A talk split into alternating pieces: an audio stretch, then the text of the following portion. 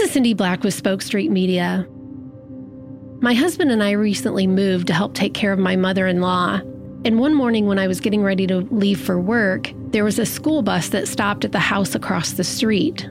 So I was waiting in the driveway, and the lights were flashing, and cars lined up on both sides of the street. And I remember getting frustrated and thinking, in my day, the school buses wouldn't even stop if you weren't standing out at the end of the driveway.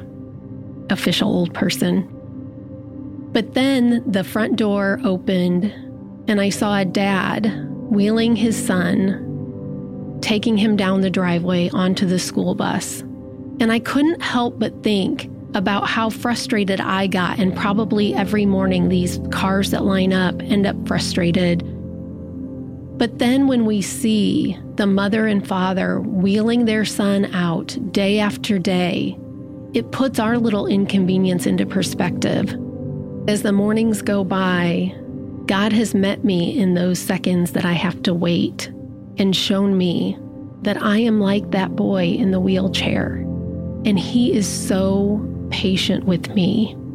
I get frustrated with the smallest inconveniences, but God is with me and does whatever I need every moment to get me to where I need to be.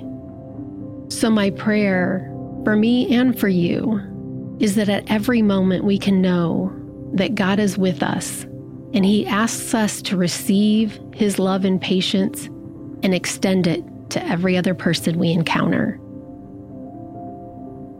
We encourage you to schedule a specific time in your day for silence, whatever you need to do, wherever you need to go, to give space to listen for the Lord.